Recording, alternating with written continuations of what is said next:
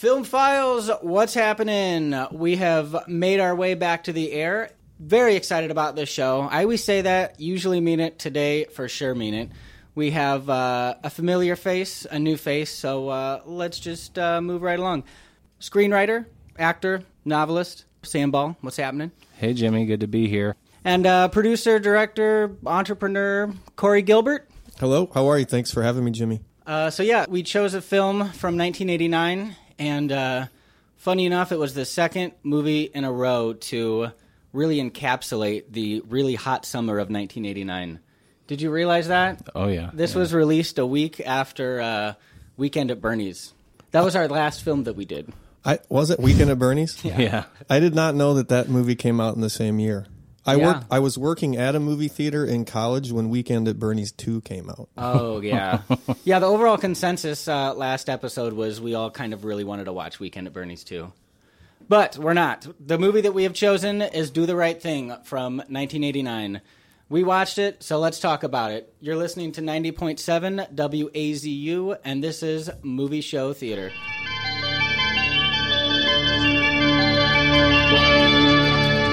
Fasten your seatbelts. It's going to be a bumpy night.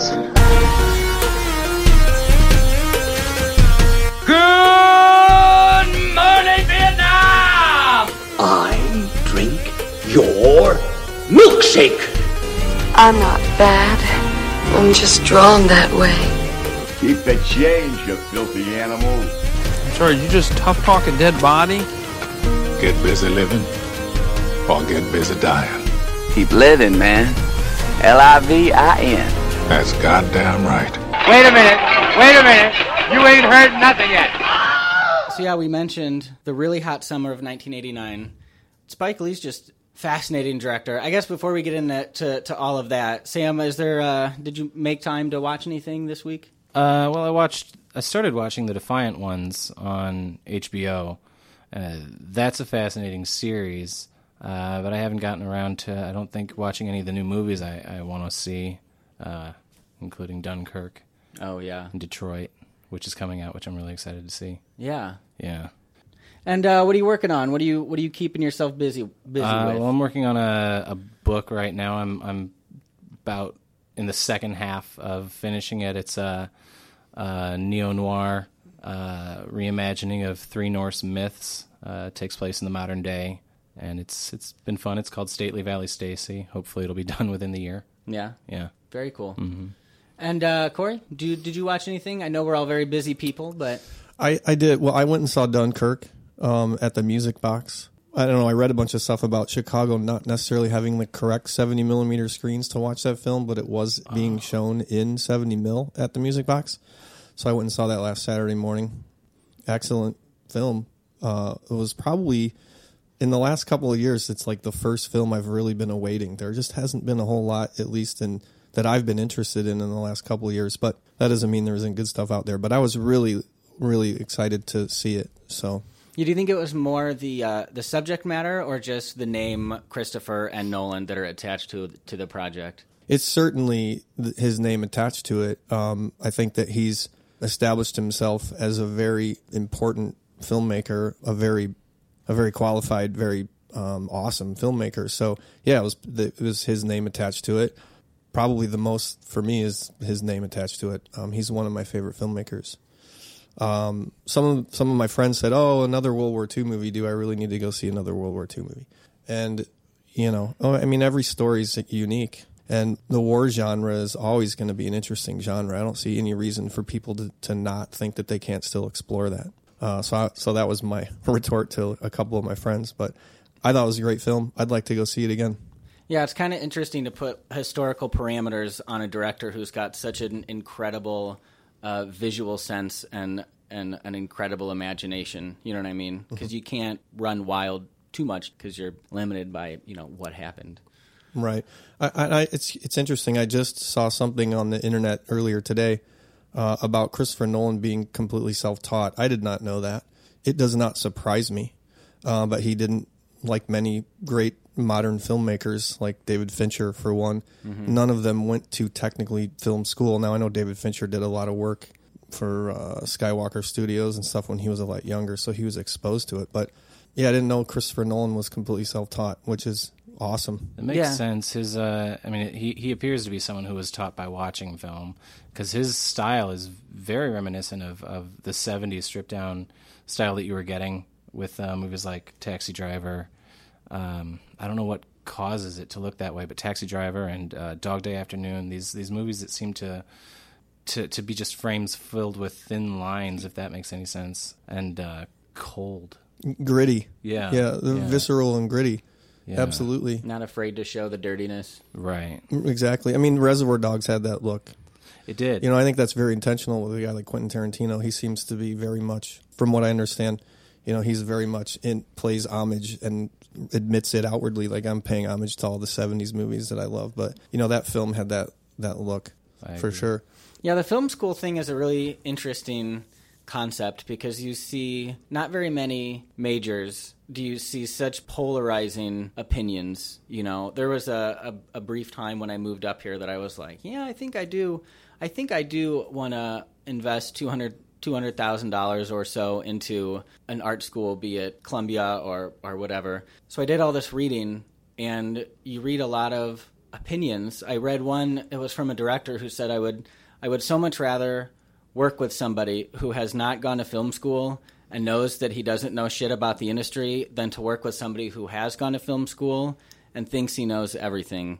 And granted, that's one man's opinion, but it's a very, I don't know, I feel like there's a lot of probably uh, negative connotations, a lot of fallacies that people think of what film school is going to be. Yeah, I'd say it's that sounds that sounds like it would hold true, and it, it makes sense. I mean, you've got these kids who come out of film school and they feel like they've got they've got a grasp on something, you know, and, and they have no real real world experience, and everything that they may have had in mind going into film school was probably destroyed by their teachers on purpose. You know, they the teachers all have their own agenda that they want their students to have, and the students are brought up to, it's kind of ingrained into them that, that these are the visions that they're supposed to approach film with, or the film industry with, whereas, and, and they may wind up into the same positions as people who never went to film school, people who, as you stated, would admit outright that they have no understanding and yet find themselves in the same position as these kids who went to school.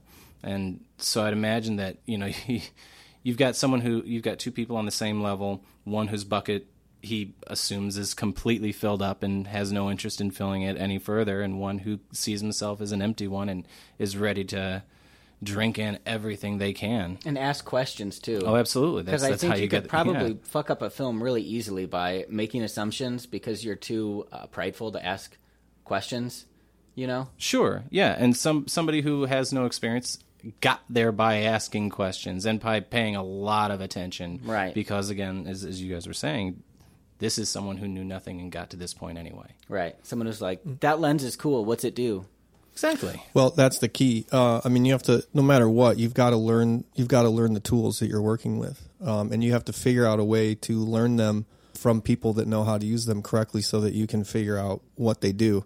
I will say this. I did not go to film school either. I did go to art school. I was a graphic design major. So, and I worked as a graphic designer for years before I went into this world, always wanting to go into this world. And that's very related. So I certainly had concepts of color theory and, and composition and, you know, because I had to do a lot of photography as a graphic designer. So I understood a lot. But I was, you know, I am kind of in that boat, I guess, where I didn't go to film school, quote unquote, right?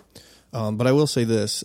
I think that all the things that I feel like I've been able to achieve and um, get good at, I guess, uh, in filmmaking was was due almost all in part to surrounding myself around people that did understand the technicalities and that, that were schooled cinematographers, production people. And, you know, I learned the process of, you know, the on-site production side through people that did go to Columbia College. And most of the guys that were, and gals that work very closely with me went to Columbia College. Some went to some others. But uh, that school, I must say, was doing something right if most of the crop that comes out of there were as, are as good as people that work for me at my production company, um, both inside my company, but also the people that I hire independently to, to do the filmmaking. Yeah. So, so when did you start uh, P three?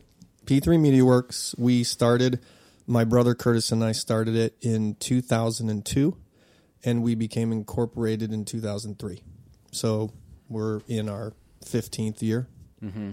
And you guys do a lot of um, corporate narrative, short. That's correct. We we do it all. I mean, we keep the lights on doing corporate work, industrials, um, a lot of work for agencies, um, a lot of work for corporations. And then, you know, the, the mission statement from way back in the day in two thousand two was, or even probably going even farther back, was uh, we'd start a production company, try to do the corporate commercial side of things to generate the resources to make our movies. Because we didn't go to film school. You know, we're living that to a degree. I mean, what, what happens is you, uh, it's a, it's a, it's a serendipitous type of thing. Um, our, our business has grown and that's really great, but we are business owners and that takes up a lot of my time. So making movies is on Saturday and Sunday. That's when I write them. And that's when I pre-production them as much as possible. We have the, I have the luxury, probably maybe not like a lot of filmmakers, and I try to not take this luxury for granted. I have a production company to lean on. Um, I have great people that work for me that can help me location scout. And when I can afford to give them a couple of hours a week on payroll to do those types of things and kind of hide the costs of, of the, of, you know, what independent filmmakers feel when it comes to budgets or lack thereof, I'm able to do that. And mm-hmm. that's something that I, I don't take for granted because I've realized how much there's a lot of filmmakers, especially even here in Chicago, that that are just, you know, working a day job of whatever it is, not even related to the field, and they're out there busting their butt and making content, and yeah. that's amazing. That's great. So this is kind of an appropriate transition because our man of the hour, Spike Lee, did go to film school, but it wasn't until after it's like ninety-one, I think, when he went and finished up his Master of Arts, and uh, this came out in eighty-nine. Was his second feature. His first one was She's Gotta Have It, which I'm ashamed to, to say I have not seen that. But Spike Lee's a really fascinating director because you see this movie build as a comedy, and it is really, really funny, and it's also very, very pertinent. It's very relevant. It's intelligent to, I mean, the highest standard that I hold certain directors at. You know, we were talking about Christopher Nolan, who is phenomenal and is great, and as a result, when we go and we see these movies that these directors make, the bar is set a lot higher. So it's kind of a curse. Like when uh, Alien Covenant came out, Blade Runner is, has always been my number one favorite movie since I was like twelve. So Ridley Scott gets held to a higher standard than other people do, and so, I mean, we won't get too much into Alien Covenant, but I was pretty disappointed all around with a lot of different elements, and I mean, he's he's not there to uh, appease me. I don't know if I'm, you know, represent the general consensus. But yeah, Spike Lee is one of those directors that you can watch this as, you know, a fun urban comedy about a day, you know, in the life of this neighborhood. Uh, or you can look at it from like a film scholar perspective. I saw I watched this movie in, in a film class. You know, I don't think that it was a comedy. It's it's flamboyant, f- to be sure. It's very theatrical. Spike Lee seems like someone who, based on this movie, spent a lot of time watching theater and wanting to see what was going on on stage from different angles. I found that very interesting, to uh, an interesting way of viewing the movie. At times, it felt like a it, it felt like a stage production. Certainly in the beginning, during the opening credits. Oh yeah, very much. Uh, there was a shot with Martin Lawrence and uh, the two the two kids he was hanging out with. Uh, shot as they're on a, a balcony, and it's at an angle. And from that angle, you could easily, it felt like I was on the catwalk watching down, and that was a lot of fun to see. Uh, and there, it was very timely, surprisingly so, some of the things that happened in that movie. I think I'm jumping ahead. But, no, no, yeah. That's okay. Because it was, I just I just watched a uh, a news clip from earlier this year about a kid named Rogan who got into a scuffle. It started small, and he got himself into trouble, and he actually was put into, like, a chokehold by a police officer and incidentally died, and there's these, like, cell phone videos of the cops, like, lifting him up and putting him into the car. So, yeah, I mean, it doesn't get much more relevant than that. So there are, I mean, obviously, most of his movies deal with race relations, but they find a way to keep the mood and the attitude of this movie light to the point where these characters, despite that they're all they all have a conflict, nobody is without blame, except for Da Mayor, I would argue, as like the the only noble Well, that's kind person. of the that's kind of the point yeah, too. Yeah, is yeah. is he, he he's the one who makes the, the statement "Do the right thing," which I, I think is uh, based on something Malcolm X had said at one point to to do the right thing. But uh, he says that to Mookie, and I guess according to what I had read about the movie, Danny Aiello had originally stated at the end of the film.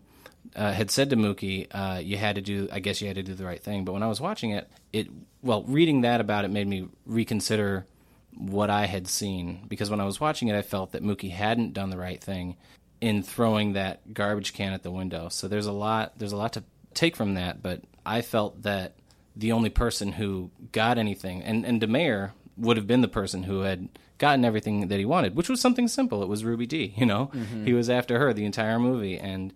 And he was always doing the right thing for people, no matter how they treated him.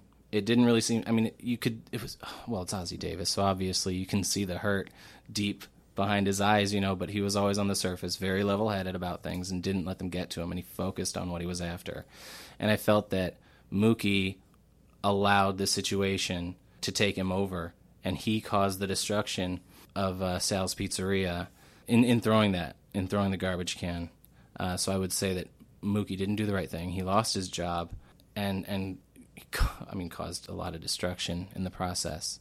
And I don't think that anybody, except like you were saying, exactly what you said, is that nobody's hands were clean at the end of that thing, except for Da Mayor. But what I found most fascinating was what you had said also, where uh, it, it it kept it light. Their conflicts were kept light. And they had these these were people who were saying some really nasty things yeah. to each other, you know, throughout the film. But it always felt like... It always felt comfortable in a way because they, they seemed like everyone knew who they were. They all knew where they were coming from, and they all understood what they were saying and who they were talking to. And it seemed that had everything happened the way that it did, um, and I believe that this is the, the main point of the film is that at the end they're all involved in a scuffle that you don't that I felt safe watching. Like I wasn't really worried. I was like, shit, like shit's going down, you know, mm-hmm. but not not in a heavy way. Like this is something that has happened before, and I think that that's why uh, you got the reaction from from the block that you did. You know, like the kid screamed "fight," and it didn't seem like it was the first time he'd screamed that, and all yeah. the people were coming out to like, wa- you know, it was like watching a movie that was being projected on a screen in this yeah. in this block area. But what, what I well. not love, but what I felt was uh, very poignant was the fact that the cops came in, killed Radio Raheem, and ruined this block. And what was even worse is that it seemed like, you know, it had happened last week when, mm-hmm. when uh, someone had mentioned that they did the same thing to Radio Raheem that they had done to some other kid, uh, and it didn't seem like it was something in the distant past. And that's really fucking sad. Yeah. There's a lot to this movie that I had never seen in film before, and it always wanted to, and I'm very happy to have seen it. We kind of chose this movie because I had asked Corey what were a few films that he had found inspiring, and uh, we've never we've never done a, a Spike Lee movie. And some directors like this, you can watch thirty seconds of it, and now, oh, this is a Christopher Nolan movie. We said almost all of his films deal with race relations in some aspect. Old Boy kind of came out of left field. Summer of Sam, I mean, it was Brooklyn, but, you know, there's there's elements of Spike Lee, but, and I've seen a fair amount. I feel like Do the Right Thing is such a classic Spike Lee film with his use of color, with his use of camera movement, with his use of characters, and putting himself in the film, but not painting himself in this, like, flawless, arrogant light the way that but, some directors do. Sure. I, I mean, I think you're touching on some other Spike Lee films, and what I think Spike Lee has proven is that uh, he came out with his first several films with definitely with an agenda. I think it was an I think it was an appropriate agenda. I think it was an important agenda. But he also has shown that he he loves movie making and he loves storytelling. Uh, movies like twenty-fifth hour is one of my favorite movies of all time. And like you said, of course, he always has some like racial undertones always happening, but I think those are those are also just incidental to the story, regardless, right? Whether it, whatever filmmaker would be telling that story, uh, but twenty-fifth hour is not focused on that. It's focused on this guy, and the protagonist is a white guy, uh, and he and he goes of, of so far as to even kind of make the jerk in the movie as a black cop or the black D E A agent was a total jerk, right? Like you hated yeah. that guy. He was a he was a mother effer. Absolutely. You know? And so, you know, see, and that's a Spike Lee movie, right? You know, I, you know, the, the biggest thing, I just want to say this because I know it's probably been said before, but, you know, Spike Lee got accused of, you know, his movies are completely racist. I'm like, well, okay, but so Hollywood was racist the other way for like a hundred years. Yeah. And if you can't handle like one uh, movie, I agree, you know, yeah. then then I, then I think you maybe just are, you know, uh, I think what we're doing is not critically thinking. And, and for me, the reason why Do the Right Thing is on my list, and probably at the core of why I love movies, the good ones, right? The ones that are out to do this, is that they that they should at least force you to critically and analytically think, which is concepts that we have lost, especially in our educational system. And I think that's by design.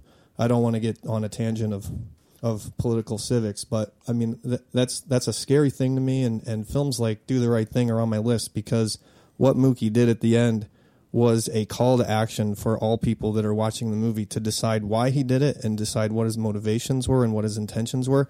And he struggled. I think they I think they showed this in the film, that he stood there, albeit only for a few seconds, but they showed that he was struggling with what he wanted to do before he threw the garbage can. And I think what happened is, is because that it just happened on a block over there a week ago, you know, is why he finally threw the garbage can through his place of business and through the window of a man who he respected's business. But because it wasn't about him, it wasn't about Mookie anymore. It wasn't about Sal anymore. It was about, like you said, you know, that had happened before, like a week ago in his world. And it was going to happen. It happened a week before that. And it's going to happen next week. Yeah. And he, he decided to, to plant a flag. Right. Uh, and maybe it wasn't the right decision on the surface level, but maybe it was something that needed to happen, you know, if That's that makes what I'm sense. Wrestling with. Yeah, you know, and, absolutely. And I think that, I think the movie, what's interesting to me about Do the Right Thing is that I think Spike Lee's intentions was that he wanted to fill the theaters with white people. That movie's for white people. Yeah. It's not for black people at all. Because, like, most of the themes that we're seeing in that film, you know, the urban... That's you know, every day. That's, like, it's normal. There, there's nothing new there. There's yeah. there's no there's no education going on in that film for, uh, you know, for Mookie and, and people from Mookie's cultural background. That movie is specifically made for white people, and I think that movie is important enough to uh, not only is Spike Lee shown that he's a, like you pointed out earlier, Jimmy, that you know he's a film he's a film scholar, but he's also his, an historian, and uh, that film I think needs to be shown in all high school civics classes. Yeah, not film school. Show it in a civics class. You know, it's interesting that you pointed that out, that that it was for white people. I hadn't actually considered who it was made for. But as I was watching it, you know, the the way he films it is very reminiscent of you know, movies out of the nineteen fifties. Those very white-oriented, like like My Man Godfrey, you know. Uh, the the angles that I was talking about were very theatrical because that's where the directors, the white directors, were coming from. He was using that as a tool, I think.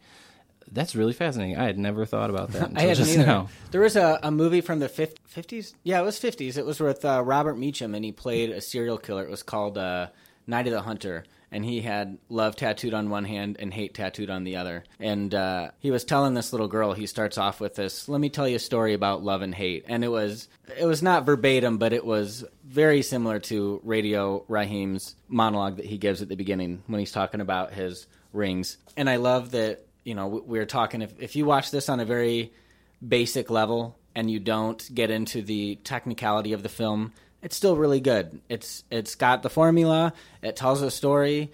It, they don't they don't reconcile, but they can't for this movie to work. But it, it has a good ending. But then you look at scenes, you know, when he turns his radio down for the Puerto Ricans, he uses the hand with the hate ring. When he turns the radio down for Mookie, he turns it down with his hand with the love ring. And I love this scene with the dude with the Larry Bird shirt when he runs over. It's John Savage. Yeah, it, it is. is. Yeah, yeah, yeah, is. yeah. Yeah, good call. Mm-hmm. Um, because they go through this whole thing about, why did you scuff my shoes up? You shouldn't have brought this brownstone. But his scuff is on the right foot, and he brushes past his left side. And I, I had a chance to watch it again, and I, I caught it on the on the second round, but he kind of gives a look like, I think Buggin' Out knew that. I think that he knew that this isn't even the dude that scuffed his shoe, but he, he plays this scene out because maybe he needs to act out, you know, these small touches that are very intentional and not necessarily conscious as you're watching the movie. But uh, that's that's an interesting. I never noticed that before, but I think mm. you're right. I think like what I think what Spike Lee's saying with his character is that here's a guy that, you know, obviously we recognize already in the film at that point that he's just this very like just spastic, pissed off dude, yeah. man. Like he's just angry at the world, right? He's angry at his, and he doesn't even know why, you know. But it's probably from disenfranchisement for generations or whatever, and he'll look for any excuse to act out. Well, I would say, you know, his his name is Bugging Out, and that's a military term. And I was I was just thinking that, that I'm sure that that has something to do with it. Uh, the way he reacts to everything, his anger. I mean, he's certainly off kilter. I wonder if he's a representation of someone who has P T S D from living in uh, an area like that. He's always on edge. Absolutely. Uh, uh, that's fa- that's fantastic. I did not know yeah, that. I, I, um, I would bet money that Spike Lee had that in mind when he, you know, named him that. He's very intentional about his symbolism and all that. And I, I don't, I, I like that. I mean, sometimes symbolism doesn't work in that format. You know, sometimes it has to be more subtle or else it just gets hokey. But Spike Lee embraces outward, you know, literary tools and it works. And I think that, le- I think it's just because of, you know, the style that, that is a part of that grandiose style that you talked about that's very inspired by Broadway and stage play. And, it, it's and so it works, you know, yeah. which is why is which is why all the primary colors are all over the place and great, too. Um, he changed his style a lot, his visual style. When you look at movies like Summer of Sam and twenty-fifth hour, they look more like Saving Private Ryan. You know, I mean, mm-hmm. he, you know, he did, he did Mo Better Blues and he did and he did, you know, School Daze and mm-hmm. She's Gotta Have It and Do the Right Thing, all in that style. And then, you know, when he started taking on other genres, he he abandoned, not he didn't abandon it, but he decided that, you know, it's better to tell these other stories in, in with a different format and a different style. Yeah, yeah, it's it's like the, there are movies that I want to, there are stories that I'd like to tell, and then there are stories that are personal to me, and I want, I maybe he would want to be able to define them or, or, or you know, have his vision for these, these very personal items. Uh, he's he's a fascinating director. I, I love the the character study on everybody. I guess De Niro passed on the role of Sal, mm-hmm. and Danny Aiello thought it was a very lazy Italian-American stereotype, which on one side, yeah, it kind of is, but that's a real thing that existed in ninth. That's something that exists now. I mean, if it's written lazy, for sure, but, you know, the way that they spend time with each character. You know, do I think that Sal was prejudiced? Oh, one hundred percent. Was he a racist? No, not at all. And I think that the scene with him and John Turturro, when Turturro is saying, we got to get out of this neighborhood, we should go back to our neighborhood. And, you know, he's explaining that, you know, these I, these kids were raised in my shop and I don't normally have any trouble. I just think it's so fascinating. And it really helps with the emotion at the end when Radio Raheem comes in with his boombox and he won't turn it down, and you, you kind of you get pulled into the scene. You're not like watching it from afar anymore because you've been following these characters for so long. Um, you've been following them around all day, and so I just think that put in the wrong hands, I think it would be lazy, and I think that Sal could come off as like just a curmudgeonly old racist man, but I don't think he was. It's interesting. Uh, I'll, I'll be quick. Uh, I, I have a book. It's a it's a from script to screen from Do the Right Thing. So the entire script is in it, and then some reiterations of it. And it's memoir of of Danny Aiello and Spike Lee and Turturro and uh, what's his name, Richard Edson, the younger brother, yeah. doing all the reads and discussing it. And this, they actually talked about that. You know, like Danny Aiello, you know, he's like, look, I, I want to make a few like. I want to make a few, you know, softer edges on my character. And so they, they talked about that very thing, which is interesting. And then the script evolved from there.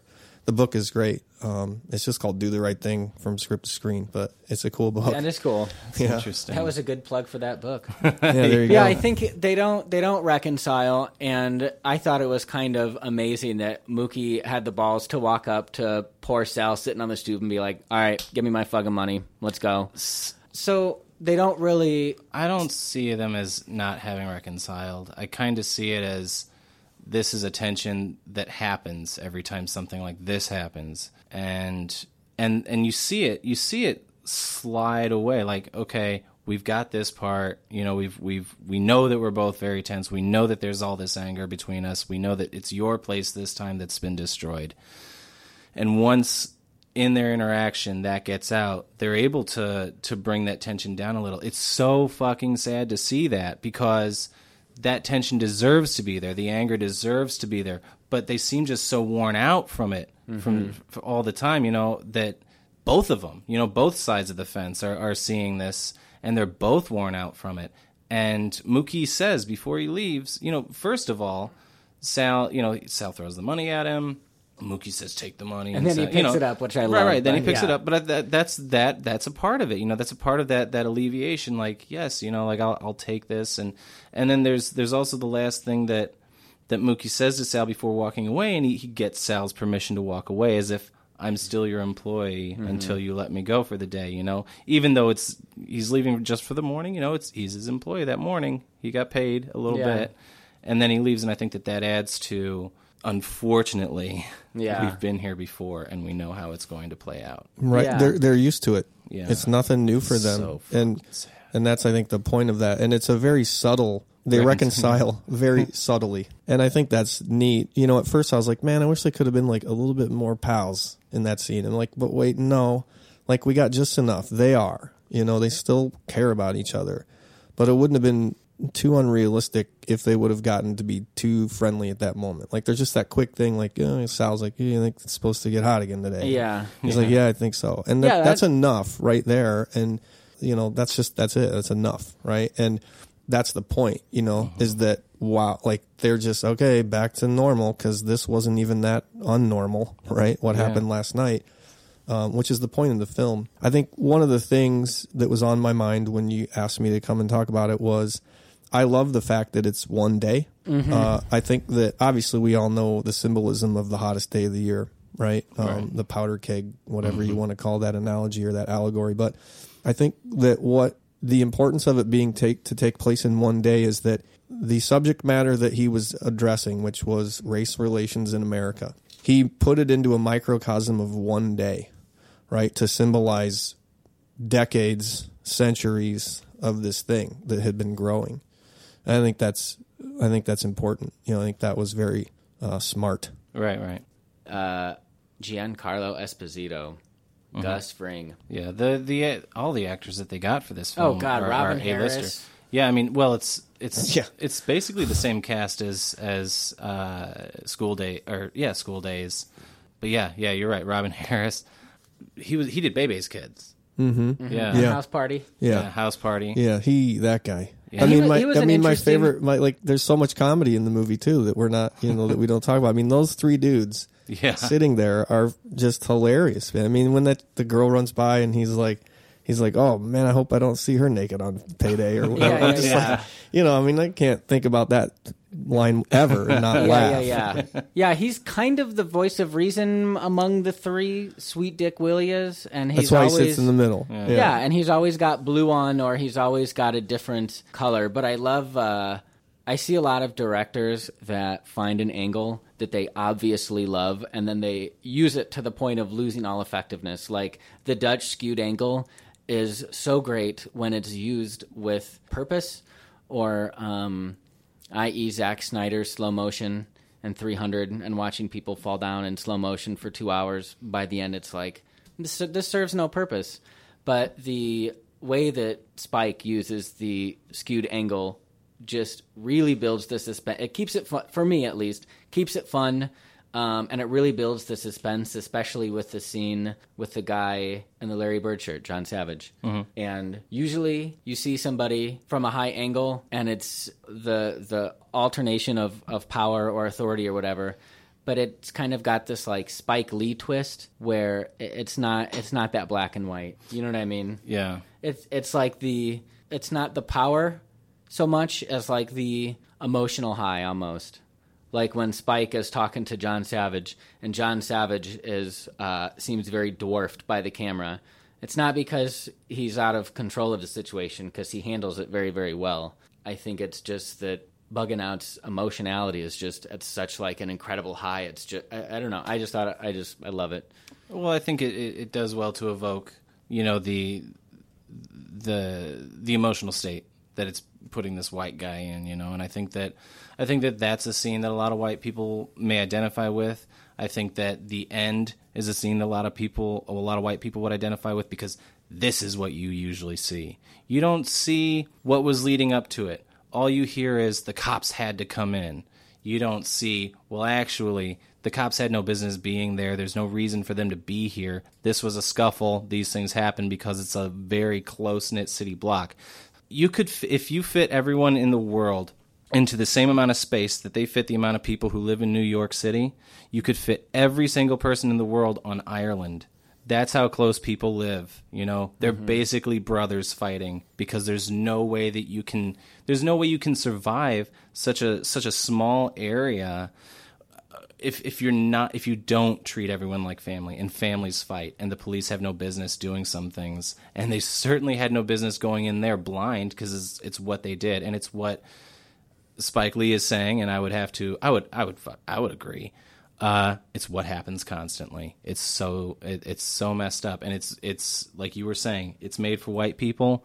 It's showing white people, as far as I'm concerned. It's it's using camera trickery and pretty colors to get them into the seats, and then it's letting them know what the hell's been going on, mm-hmm. because nobody else is telling us. Yeah, agreed. And I think what you know, I think uh, the fact that it was a really hot day. Like, let's take for instance Sal at the end, when he finally loses his temper and bashes the radio. He's not bashing the radio because it's a black kid's radio. He's bashing the radio because it's loud. It's the second time he told him not, you know, to not have it in there. He's been working all day long, and he's tired and hot, and already he's it personally at a point that has nothing to do with race relations, at a point where he's about to just like take a bat out and start hitting stuff. Right. Cause they and were so, closed. And, and that, right. And that's what happened. Right. And so, yeah, it, it evolves into this picture that you're talking about that we would all see later on the news. That's some racial tension thing. Right. Which I yeah. guess, in a, in a, and certainly we can't discount the fact that it didn't turn into that, but it was started by something not in that realm. Yeah. Right. It was started by everyday stuff like close quarters in a city, and being hot, and being tired, and just tired of listening to your son bitch about not wanting to be there anymore. Absolutely. And it was all these things just added up into his life. And but what's important is, I hope I'm not the only one to watch the film like that. Right. Like that's where I go. I go back to my point of like the film. Spike Lee wants the film to be critically analyzed and like thought about in those ways. Like, look at the reasons why things happen. Don't just look at the outcomes of what, of what happened. Right. And but do people do that, you know? Or or do, or do they just say, oh, this, this movie's racist? Yeah. Racist like, and oh, boring. There's know, no okay. plot. Yeah, I think that's like the tough balance, is that you know that there's a large majority of people that just, they want to go to the movies, they want to escape their reality, and they want to just not think for two hours. And so, you know, obviously we've talked in the past on episodes, there's movie and there's films, and this is obviously a film that gets put into that, like, what, what, whether you want to call it true film or not. It's on the A F I Top one hundred, isn't it? Sure. Yeah. Well, sure, it should be. And, you know, and that's fine, Jimmy, and that's what movies should do. And there's movies that, that I can't wait to go see that are kind of, you know, that as well, popcorn movies. I mean, you know, Raiders of the Lost Ark or whatever. I mean, you can almost say Dunkirk You know, is. You could almost say Dunkirk in a way, uh, you know, but at the end of the day, even Raiders of the Lost Ark has themes in it. You exactly. Know? So and you got to make and, it fun. And, and, and, and maybe you don't need to put on your critical thinking cap at Raiders of the Lost Ark. But Spike Lee wanted you to watch this film in that way, and that was the intention. And for all the fun movies that you can go to on Friday night and eat popcorn and not think and be insulated, you know, you can watch T V for that too. You you should also realize that there are pieces out there that are, are meant for something for you to not just waste your time with, and this is one of those. Yeah. And if you're going to sit down and watch it, you, you should watch it with those intentions.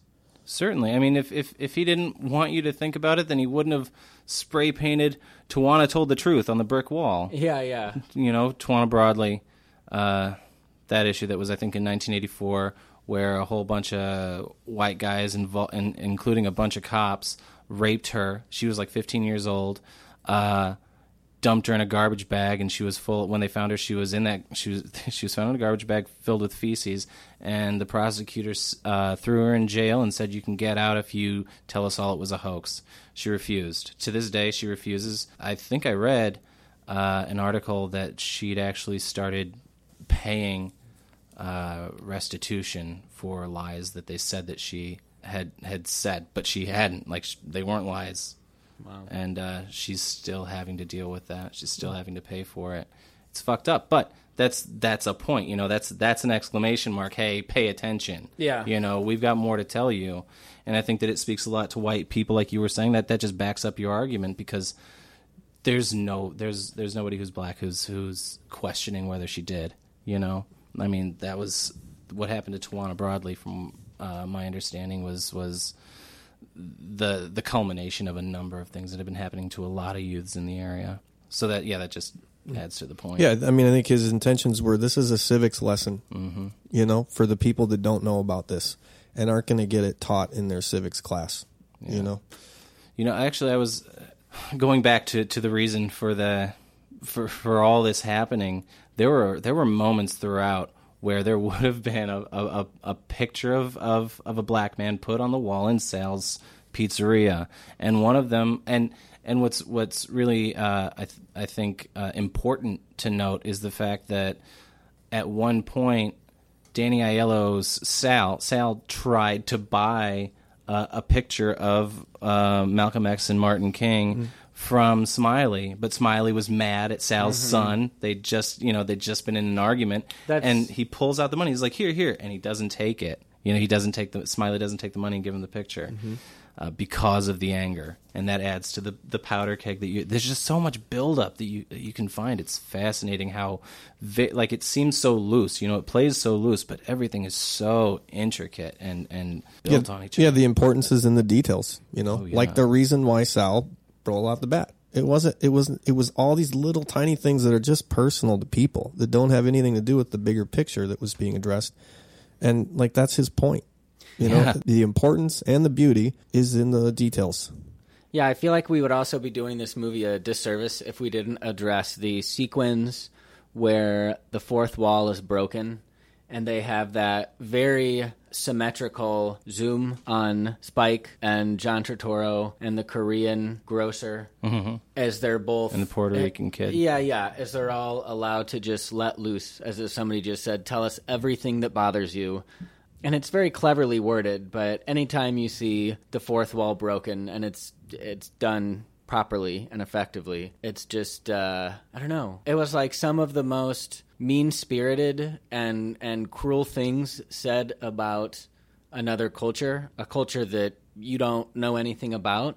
But Spike Lee still found a way to make it fun and lighthearted to watch these horrible things being said. And I also think just the, the title of the movie, Do the Right Thing, you know, th- there's no point in which he explains the title or he says, this is how you do the right thing. And I know that's kind of the point of the movie, but doing the right thing for Mookie is different than Radio Raheem doing the right thing. And what exactly is the right thing? Is that the right thing for you? Is it the right thing for your culture? I, I mean, there's just so much to go on. Yeah, because...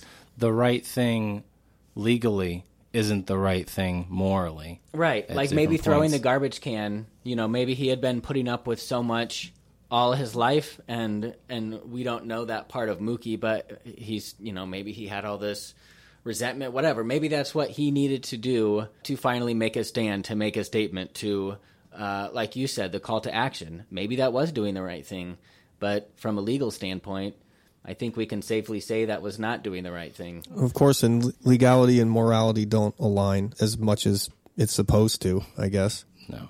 In fact, you know, a lot of times legality is maybe designed for people to act immorally. Um, I would agree. So, you know, that, then the film, whether intentional by the filmmaker or not, that's in there too. That's why this movie's great. Uh, that's why it's worth talking about, because it's got all those layers. Even when you make something that has... things that happen in it or themes that are extrapolated and you didn't even really see them yourself, then you know you did something successful. Oh, yeah. I think the worst thing that you could do as a director is someone's like, yeah, I li- your, your film was okay. Like leaving somebody with a neutral taste in their mouth, like I can't I can't do anything with that. At least hate it. To be able to evoke an emotion like that is, uh, I-, I think it's impressive. But I read about, uh, do you remember his Kickstarter that Spike Lee did two years ago? It was for uh, The Sweet Blood of Jesus. He did a Kickstarter, and I used to, it used to drive me crazy when celebrities would do Kickstarters, because I, I've done a couple, I've been involved in a couple, and I found out a couple years ago that, like, for some reason I have a really heavy heart for, and like a really serious passion for these crowdfunding projects. But yeah, Zach Braff did one for a movie that he wanted to do, and I thought it was really obnoxious that he would do that. I thought, you know, you're taking advantage of this system and you clearly have enough money, blah, blah, blah. Uh, but Spike Lee did one for this vampire thriller that he wanted to do. And of course he, he made his goal, but he was doing this interview and he said, you know, as a, as an indie filmmaker, I was doing Kickstarters before there was a Kickstarter. And the idea of doing a Kickstarter is, you know, writing letters and making calls and networking and offering somebody some incentive to help you out. So now there's a word for it. It's Kickstarter. But yeah, he. So I was reading all of these stats about how many new people donated to Kickstarter who had never donated before, and how many more people Kickstarter brought in, and, and this the exposure that. He, so it, it kind of got me singing a different tune. Yeah, because he did a, he did Kickstarter, a service, and he did uh, he did other people who don't have the, the type of networks that Spike Lee. He brought those people into the mix, then maybe they'll donate to my Kickstarter because they see something in mine that was related to his, and they wouldn't have if he wouldn't have done that.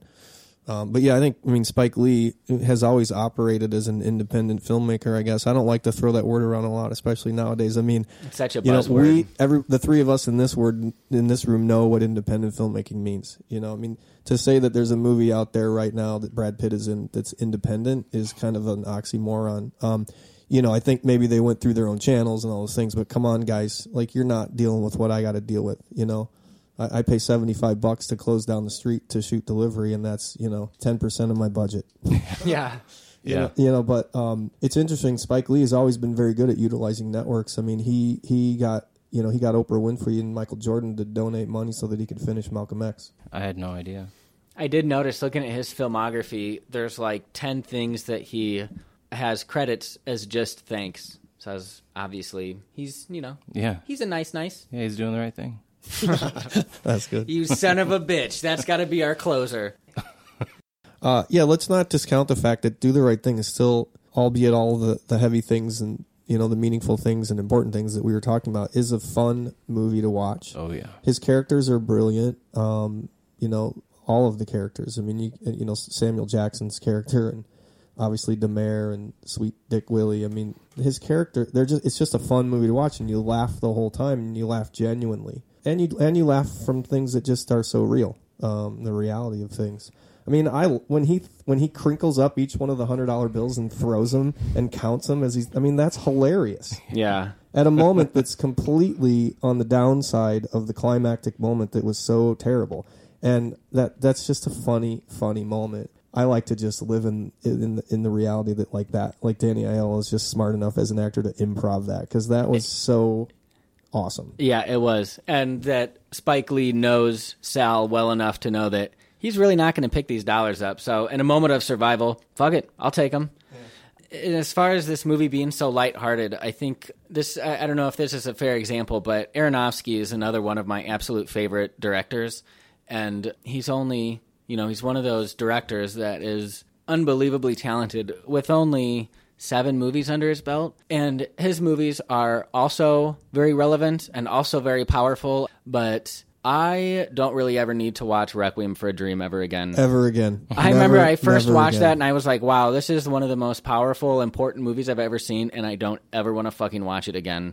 And so to have a movie like Do the Right Thing, like I could watch this movie at any point. And it's one of those movies that's fun to watch with people who haven't seen it. L- like Black Swan is a-, a little bit lighter, but he's just a heavy director. Certainly. And like I've been looking at Silence. It's been staring me in the face on the iTunes movies for the last like month. And I wanted to watch it. I've been wanting to watch it, but I've been very busy and very tired. And when I sit down, I just want to like... That's Scorsese. Is that the yeah. Scorsese? Yeah, that's Scorsese. Yeah. But I knew that it's going to be an emotional oh, yeah. undertaking, mm-hmm. and you know it's not going to end well, and you know it's going to be about three hours long, and I don't want to do a disservice by, like, I just want to sit down and watch, like, twenty minutes of Portlandia and then go to bed. Yeah, I'd say a better a better comparison if you're going to compare Spike Lee to another uh, director, or if you were going to pair directors and you had to choose one for Spike Lee, I'd say probably Jim Jarmusch. would be a better comparison or, or a better pairing.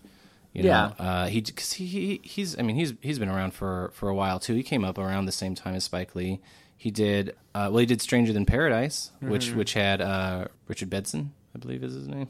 Uh, Stra- I mean, Stranger Than Paradise? Stranger I don't remember Than Paradise, Stranger yeah. Than Paradise. I remember like uh, Broken Flowers and Coffee and Cigarettes. Sure. Of course. Well, yeah. and Dead Man. Yeah, yeah, Dead yeah. Man.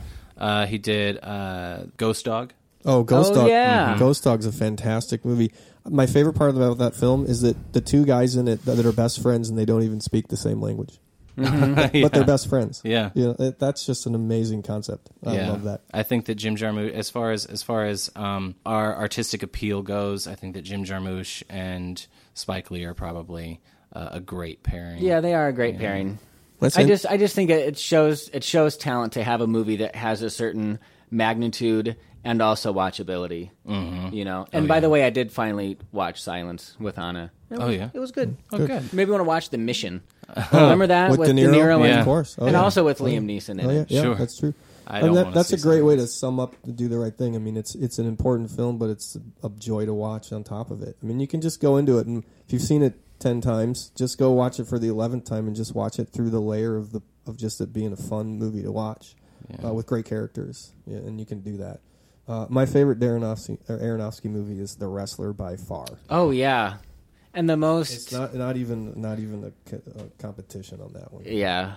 I, I know, lo- that brought my childhood back for sure. I grew up on wrestling. I love I love The Wrestler. Uh, you know, my girlfriend actually said that uh, uh, my short film, Speed Racer Behind the Wheel, was uh, the same narrative structure as The Wrestler, which I found very... Yeah, that's was, a great I was compliment. Very prideful of it. Yeah, yeah. That's a I huge thought it was. yeah. I thought it was an Aronofsky film when I started watching it, up until when Norm finally showed up. I was like, wait a minute. This isn't an Aronofsky short. Yeah.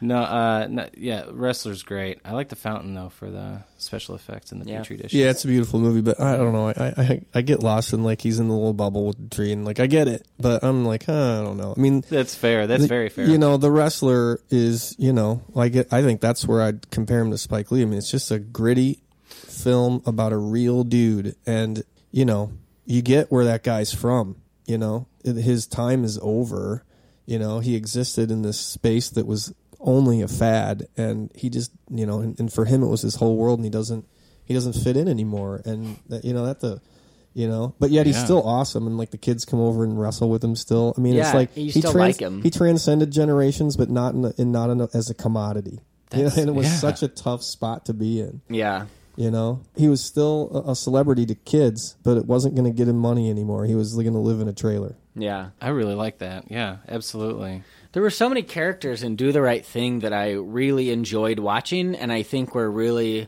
fun characters, despite the fact that they didn't have any, like, pet the dog moments. Yeah. You know, I think they were just acted to the point of, you know, like, I was, like, rooting for Radio Raheem, even as he's, like, harassing the Korean... grocers, like, to make them take out the batteries and count them. I'm like, come on, man, this isn't you. But then I was like, oh wait, kind of is. No, but it is. I mean, yeah. you haven't yeah. really, you haven't no, really done anything to make yeah. me be like, yeah, no, I like yeah. him. No, and it is. And I'll even go so far as to say, I mean, it's a cultural thing, man. Like, they, like he wants, you know, like when you go through the drive-thru, you don't leave until you check it all and make sure they didn't put mayonnaise on the sandwich if you ordered it without mayonnaise. I mean, that's just uh, that's a thing. Yeah, absolutely. You know, check the date, you know, and Count I love, the batteries. I love watching it. And it's, the date is, they're good. They're nineteen ninety-one. And I'm like, yeah. man, I'm old. March. Yeah. yeah. Yeah. Yeah. Cause well, you can that, tell that he's gotten batteries before that were old. So that's why he's asking. Well, he, he's, he, you know, uh, you I were just hope. saying you want to make sure that your sandwich is perfect. He, his, his life is that, is that boombox. Yeah. He wants nothing but the best food for his boombox. That's it. You know? That's his life, man. That's yeah. his thing, man. You they take the Korean uh, grocer takes it personally, but yeah. he doesn't understand. Right. But it's not, and no, it's, he yeah. radio's not being personal. He no. just, his batteries is, are his life. yeah. yeah. And also twenty fucking batteries. Isn't oh that my awesome? God. I love it. I looked Every, up everything, in, everything in the movie is an extreme. Everything, right? Yeah. To the characters, to their personalities, to them oh, yeah. going over the top, to the right down to how many batteries it takes to run Radio Raheem's radio. Oh yeah, yeah. Perfect. And first for uh, Mookie to get paid two fifty a week for a delivery boy in nineteen eighty nine. That's good money. That's not bad. That's good money. That's that's something. That's something to hold on to. yeah. But uh, but he did maybe burn that, the place down. Maybe that's just yeah. New York. Maybe that's just New York money. Oh, he, yeah. his hand slipped off of that garbage can. Allegedly, you know, that actually that, that was that was something I I, I, I noticed. As you were saying it, Corey, was when you were when you were telling us about the garbage can, uh, and and you could see him thinking about it, and I remembered watching it and thinking that he was kind of lifting it half-heartedly when I was watching it. I think so, yeah. yeah. And you know, there's the shot where he's, you know, none, our our listeners can't, but you know, he's sitting there and he's just he lets his hand slide down his face where he's like, "What do I do here?" He, it was a struggle for him. Yeah, I, it was. I, I don't think it was like, okay, that's time to go do this thing. I mean, it, he struggled with making that decision. And I would say that for me or anyone to decide whether or not he'd done the right thing, I think uh, is disingenuous to the point of the entire movie. Agreed. Yeah, and he had kind of played the mediator between between bugging out when he first kind of broke him up and, and got him out of there. But he was also kind of trying to protect his own job. But like you said, that look when he lets his hands fall off his face, it's almost like he's conveying this attitude of like, man, I don't I don't want to do this, but I have to. That's it. I mean, mm-hmm. that's it. That's what the hands down his face mean. He means I've got to go do this thing I don't really want to do. Yeah. And I think that he's been forced into – everybody's been pushed into this position where everybody is like, I don't want to do this, but I have to.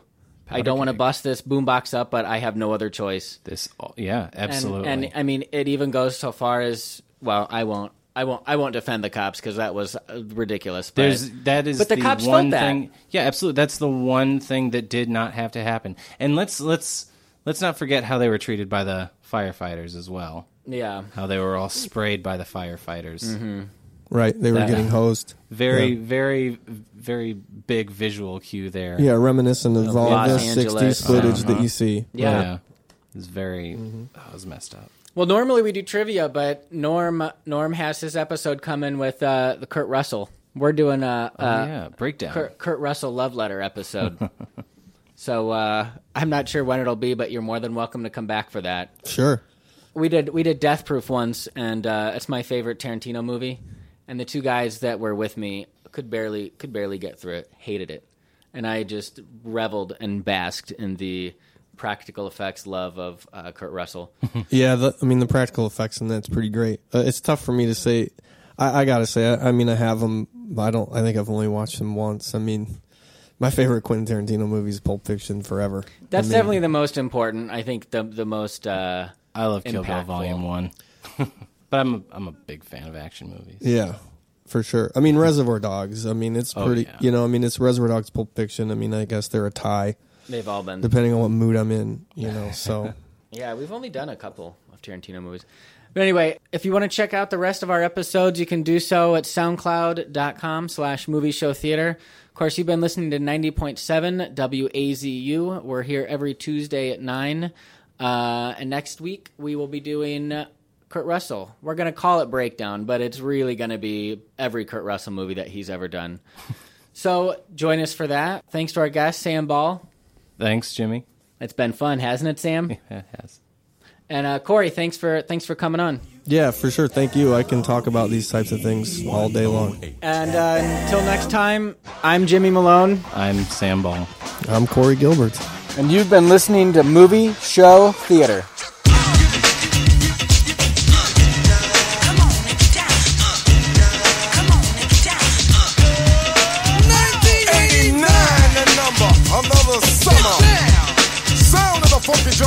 Music hitting your heart, cause I know you got a soul. Hey, listen if you're missing, y'all. Swinging while I'm singing. Hey, giving what you're getting. Knowing what I know in. While the black band's sweating.